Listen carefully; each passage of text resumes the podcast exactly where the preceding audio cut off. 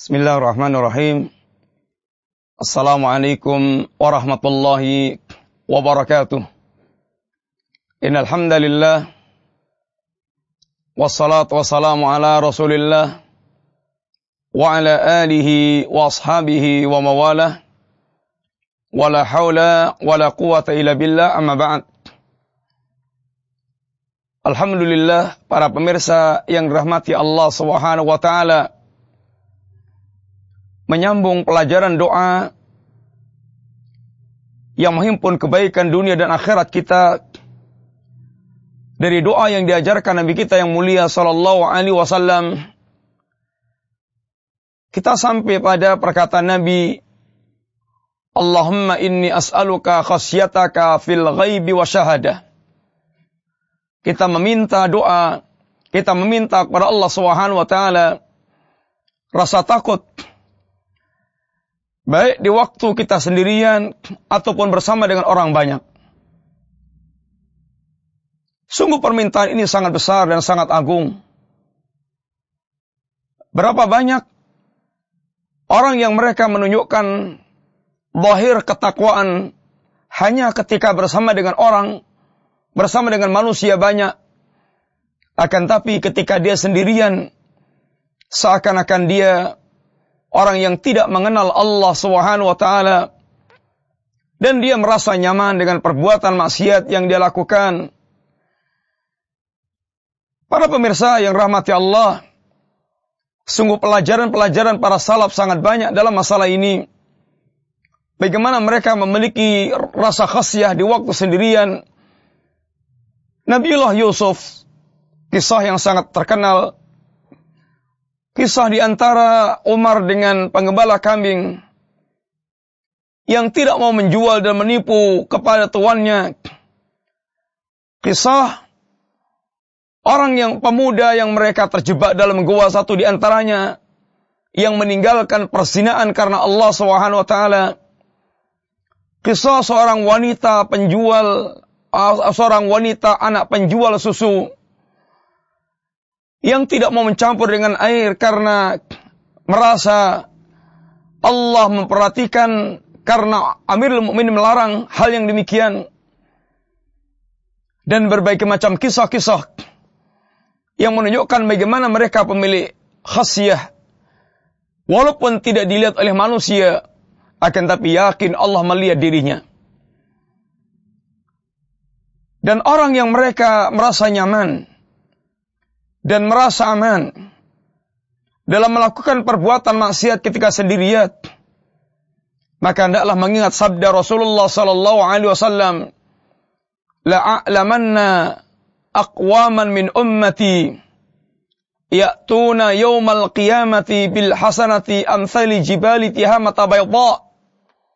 Benar-benar akan ada di kalangan umat ini satu kaum yang dari kiamat kelak mereka datang kepada Allah dengan pahala sebesar gunung Tihama yang putih. Akan tapi alangkah sangat tragisnya nasib orang ini. Fayaj'aluha haba'an maghfura. Fayaj'aluha Allahu Allah SWT menjadikan pahala yang sebesar gunung Tihama yang putih tersebut. Haba'an mangsura. Bagikan debu yang berterbangan hancur, berantakan. Dia tidak bisa mengambil manfaat lagi. Maka para sahabat yang mendengar kalimat ini sangat miris. Maka dia tanyakan, Ya Rasulullah, sibhum lana, jallihim lana, hatta nakuna minhum wa nahnu la na'lam. Ya Rasulullah, jelaskan keadaan mereka kepada kami, terangkan perihal tentang mereka. Jangan sampai aku masuk dalam golongan mereka dan aku tidak mengetahui. Maka Rasulullah sallallahu alaihi wasallam katakan, "Amma innahum ikhwanukum wa min jildatikum wa ya'khuduna min al-laili kama ta'khudun." Mereka adalah kawan-kawan kalian dari kulit-kulit kalian Bahkan mereka memiliki amal malam. Ini salat malam sebagaimana kalian memiliki amalan-amalan malam. Walakinnahum qaumun idza khalau bimaharimillahi intahaquha. Akan tapi mereka satu kaum yang apabila mereka sedang menyepi sendirian maka mereka asyik dengan berbagai macam hal yang diharamkan oleh Allah Subhanahu wa taala. Maka sungguh sangat agung permintaan kepada Allah tentang khasiat Allah. Wa as'aluka kalimatal haqqi fi ridha wal ghadab. Dan dan aku minta kepada Engkau ya Allah kalimat yang hak. Kalimat yang lurus. Kalimat yang benar baik ketika ridha atau ketika marah. Para pemirsa yang rahmati Allah Subhanahu wa taala. Perhatikan kebanyakan kita yang ada. Ketika seorang dia telah ridha dengan seseorang, maka sering kalimat yang hak terhalang. Ketika orang yang kita ridhai dia melakukan penyimpangan, melakukan kemaksiatan, melakukan sesuatu yang merupakan pelanggaran terhadap agama Allah taala. Jangan jauh-jauh mencari contoh, lihatlah seandainya Anda sangat mencintai istri Anda. Atau Anda sangat mencintai kawan Anda. Dan Anda ada rasa khawatir berpisah dengan istri Anda, dengan kawan Anda. Sehingga Anda betul-betul ridha dengan kawan Anda atau istri Anda lalu Anda dapatkan istri Anda atau kawan Anda yang sangat Anda cintai itu, yang Anda sangat ridha kepadanya, melakukan hal-hal yang merupakan pelanggaran terhadap agama Allah Subhanahu wa taala. Terkadang kalimat yang hak tidak keluar dari lisannya. Sehingga dia terhalang mengeluarkan kalimat yang hak. Maka ini yang tidak kita inginkan. Nabi sangat mencintai Usama bin Zaid. Bahkan Usama bin Zaid dikenal dengan hibbu, hibbi Rasulullah sallallahu alaihi wasallam. Ini kekasih anaknya kekasih Nabi. Usama Nabi sangat mencintainya. Bapaknya Usama sangat dicintai Nabi yang mulia sallallahu alaihi wasallam. Akan tapi kecintaan Nabi kepada Usama tidak terhalang Nabi untuk marah kepada Usama ketika Usama dia layak untuk mendapatkan marahnya Nabi dalam rangka memberikan pendidikan kepada Usama. Sebagaimana ketika Usama dia mengayunkan pedangnya kepada seorang telah mengucapkan kalimat la ilaha illallah. Maka kata Nabi ya Usama, apa yang akan anda pertanggungjawabkan dengan kalimat la ilaha illallah yang dia ucapkan? Dalam riwayat jalan ya Usama, apakah anda telah membelah dadanya ya Usama? Sehingga anda tahu ucapan dia hanya untuk melindungi dia dari pedang anda. Bagaimana Nabi pernah mengucapkan kalimat dengan tulus kepada Mu'ad bin Jabal. Ya Mu'ad, wallahi inni uhibbuk. Ya Mu'ad, demi Allah, saya sangat mencintai anda. Demi Allah sangat sangat mencintai Anda. Yang menunjukkan bagaimana Nabi sangat mencintai Mu'ad bin Jabal. Akan tapi lihatlah, Nabi tidak terhalang mengeluarkan kalimat yang hak. Ketika mendapatkan laporan Mu'ad bin Jabal, dia mengimami salat sangat panjang. Hingga ada orang yang mereka terfitnah dengan panjangnya salat.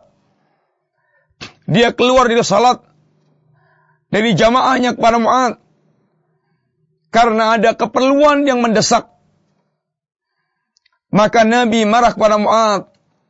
Afatannun anta ya Mu'ad? Apakah anda membuat manusia lari ya Mu'ad? Kalimat yang hak. Ketika seorang ridha. Begitulah Nabi mengajarkan kepada kita semuanya Jangan sampai terhalang mengucapkan kalimat yang hak kepada orang yang telah kita ridho kepadanya. Sebaliknya, Terkadang orang ketika dia telah marah kepada seseorang, maka seakan semua kebaikan orang ini tertutup. Seakan semua kebaikan orang tersebut terhalang. Sehingga tidak lagi dia bisa mengeluarkan kalimat yang hak karena marahnya dia dengan orang tersebut. Yang benar pun dianggap salah oleh dia. Maka sungguh ini merupakan keadilan yang diminta oleh Nabi kita yang mulia sallallahu alaihi wasallam agar kita bersikap adil tetap di atas al-haq baik kepada kawan atau lawan baik para orang yang kita ridha kepadanya atau yang kita marah kepadanya sungguh ini merupakan keadilan yang sangat diajarkan oleh Islam dan telah dituntun oleh Rasulullah sallallahu alaihi wasallam wa as'aluka al-qasda fil faqri wal ghina. Dan aku minta kepada engkau ya Rabb sikap pertengahan, sikap wajar, sikap iktisad, baik di waktu kaya maupun di waktu miskin. Di waktu miskin atau di waktu kaya. Para pemirsa yang rahmati Allah Subhanahu wa taala, sebagian orang yang tidak mendapatkan taufik Allah Subhanahu wa taala ketika Allah berikan kepada dia kemudahan dunia sehingga hidupnya berlimpah dengan kekayaan, maka dia tidak bisa mengendalikan diri untuk pamer kekayaan dan untuk tampil dengan tampilan yang tidak layak. Apalagi seorang mukmin yang mengharapkan jannah. Konon katanya ada seorang yang dia saking kayanya, punya uang banyak. Koleksi tasnya harganya miliaran. Dua miliar. Insyaallah. Konon katanya sebagian orang dia hanya untuk merawat tubuhnya saja per bulan 250 juta. Ini tentu hal-hal yang sangat tidak layak dan tidak lazim bagi seorang mukmin. Allah mengajarkan kita tawasud. Kita bersikap pertengahan. Baik dalam perkara dunia atau dalam perkara ini amalan-amalan yang mengantarkan kepada akhirat. Karena hulu berlebih-lebihan sesuatu yang akan memberikan madarat. Kulu wasrabu wala tusrifu.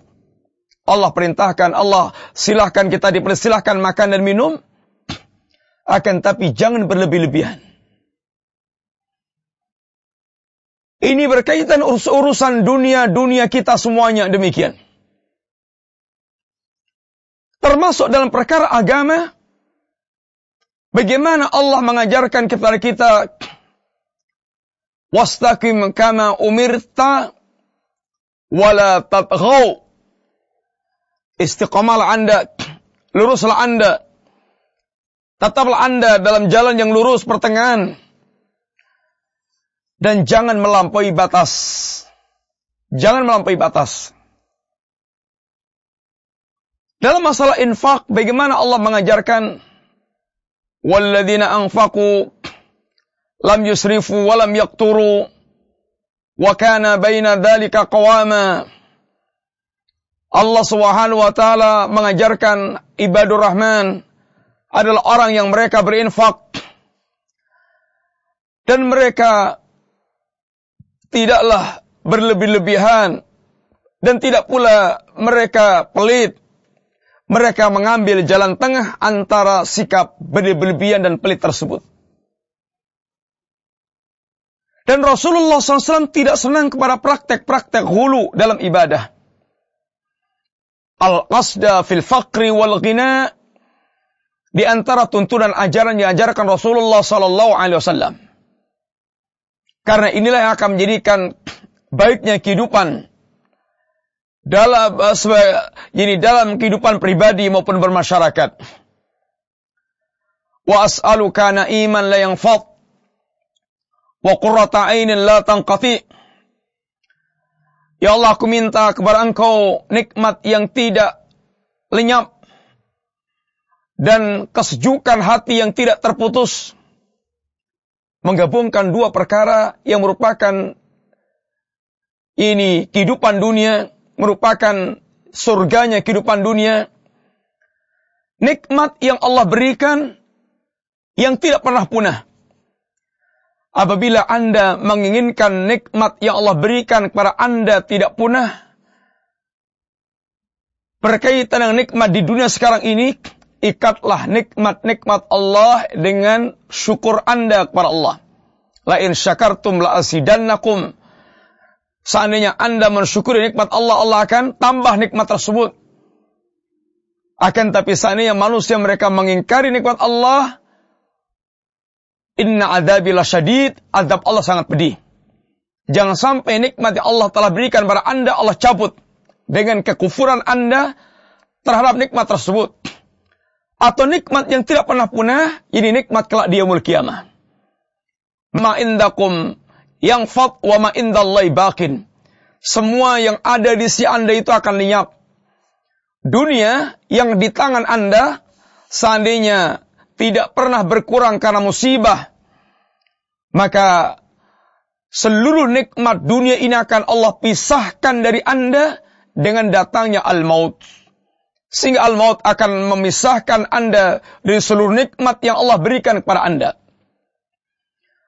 Wa qurratain la tanqati dan kesejukan hati yang tidak pernah terputus. Hati yang nyaman, hati yang sejuk.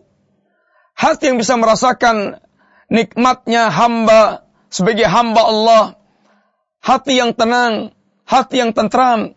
Dan ini hanya didapatkan dengan ketika hamba itu selalu dalam posisi berzikir kepada Allah, mengingat Allah, taat kepada Allah, menghamba kepada Allah, ala bi dzikrillah tatmainul qulub. Ketahuilah dengan mengingat Allah hati Anda akan tenang. Hati Anda akan sejuk. Demikian pula istri yang salihah, anak yang salih salihah, kawan yang salih, semuanya merupakan bagian kesejukan hati kita, termasuk rasa manisnya iman dalam hati seorang. Ini semuanya nikmat yang sangat kita harapkan sehingga betul-betul jannatul dunia akan kita akan didapat. Insya Allah kita sambung pertemuan kita dalam pembicaraan berikutnya. Semoga bermanfaat.